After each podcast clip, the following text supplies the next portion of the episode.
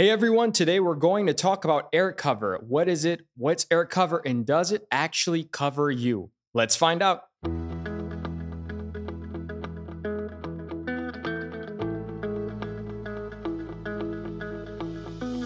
Level up your hosting skills and become the master of your vacation rental business. The Vacation Home Help podcast community helps both new and experienced hosts learn, grow, succeed, and profit. We arm you with the skills, tools, and motivation to get the most out of your businesses so you can cut out the busy work and get back to enjoying life.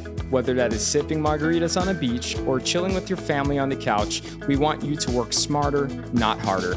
Make more without sacrificing more time. I'm your host, John Candelario, and I'm so excited to learn with you today. Let's go.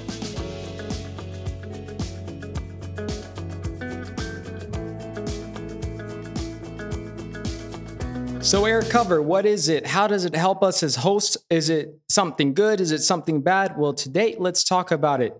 I love when new stuff comes out from Airbnb. When they do an update, I love it, love it, love it because it usually means for us, it's a good thing, unless, you know, back then in the pandemic when they messed with the cancellation policies and and we got the short end of the stick, that's a different story. But now things are looking more optimistic.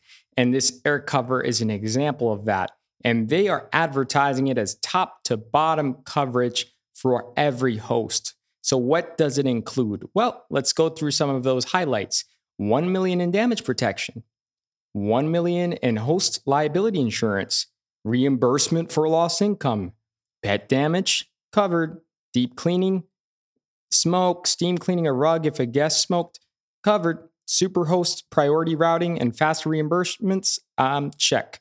And a 14 day filing window. That's the big one. This 14 day filing window, and it doesn't matter if it's a back to back or a same day arrival, we still can report damage. That's the biggest gain we have as host with this air cover. That changed the game because it gives us more time to get our ducks in a row and submit the proper receipts and documentation to get reimbursed in the event of damage. Well, let's talk about this in a little bit more detail as we all knew about the host guarantee, how it covered us from top to bottom, but it really didn't. Well, you know, it was a lot of promises and not a lot of coverage. Now that we have air cover, let's see how it shakes out in the next several months. Let's see how the resolution center actually handles the claims process because you're saying central to the claim process, the actual process is the same we first go and ask the guest for for the money for the damages they cause. And if they refuse to pay we go to airbnb's resolution center. They open a claim. They ask the guest. They figure out what happened. We both submit documentation and an explanation of the, the event. And then airbnb acts as judge and final jury on if we are reimbursed. So that's staying the same but what's changing is what it covers they're actually addressing pet damage. They're actually addressing deep cleaning. So that's that's really great stuff. But are they doing it to help us because they know we were hurting from those damages? Or are they doing it because they want more pet friendly listings? Or because they want us to lower our clean fees? They don't want us to charge as high for security deposits. So maybe they're doing these things to make the company more attractive to guests. Or maybe it's not one or the other. Maybe they're really making this move for both the guests and the host communities. So, whatever the case may be, this air cover is an update that is here to stay right now. And we need to learn what we need to do to make sure if we have property damage, that this air cover works to our benefit. So, first is first, take appropriate documentation. That means if there's damage, go in there and take pictures, ask your cleaner to take the pictures, ask your inspector to do it and make sure it's time stamped because you're asking for the date and the timestamp and the address too sometimes. There's a great app on the iTunes store. It's called Timestamp app, Timestamp Camera, and I'm sure they have it on Android too. And you can use that to take these timestamp photos. So if you need to submit that appropriate documentation, you have good evidence of the damage. Also, step two, make sure you keep really great receipts of your furniture, of your linens, of anything that you think can be damaged and may need to be replaced, you do need that documentation, those receipts to make sure that you can do the claim the appropriate way. I'm going to tell you two stories about two hosts. One's name was Charles. Charles didn't keep any documentation, they took no pictures. He was new at this. A guest came in. They were really messy. It looks like they had a Thanksgiving feast in there. They left all the food on the counter. His rugs were stained. He had a vase that was broken. A TV fell over. So he did have that property damage, but he didn't have receipts. And he didn't have aft- good after photos. Like he had good photos, but they weren't detailed. So he was only reimbursed $400 and they did $4,000 of damage. Those are rounded numbers, but that's that's not good, right? That's a total loss of $3600. So another host, Melissa, took appropriate documentation after she had a, a group of smokers and she took pictures of ashes, cigarette butts, um, cigarette butts outside. Her ring camera picked them up coming in with cigarettes. So she was successful because she had documentation of the the house rule being broken and she had receipts of her her linens that had ashes and holes um, in them so she was able to get reimbursed through the resolution center. So make sure you're not the first host but you're the second one and you're taking appropriate documentation because that is the key to air cover and that's the key to make sure you're reimbursed um, there's different creative ways to take security deposits off of the platform. That's a topic for another day, but this is the best way to make sure you're protected on the platform with AirCover. Is AirCover any better than Vrbo or Vacasa Insurance? Not really. I mean, every platform has their own form of insurance, their own form of coverage for the people that use it because it's in their best interest.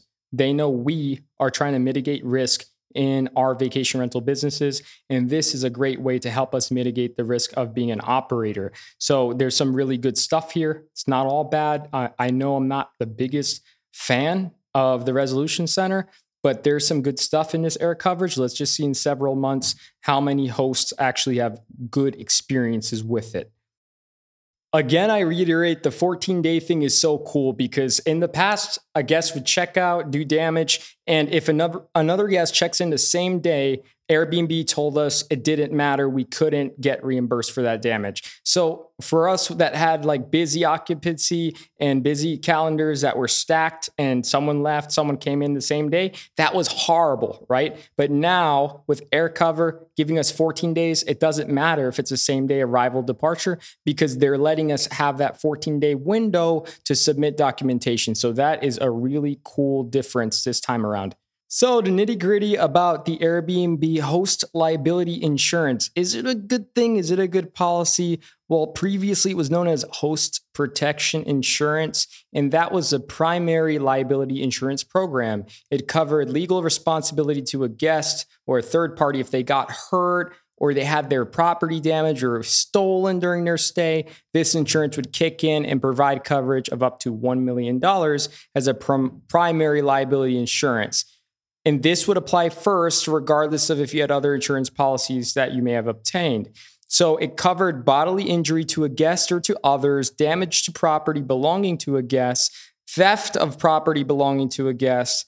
It covered also like home, the common areas and neighboring properties. If you had a legal responsibility for damage caused by a guest to those common areas at a property, it would also cover that.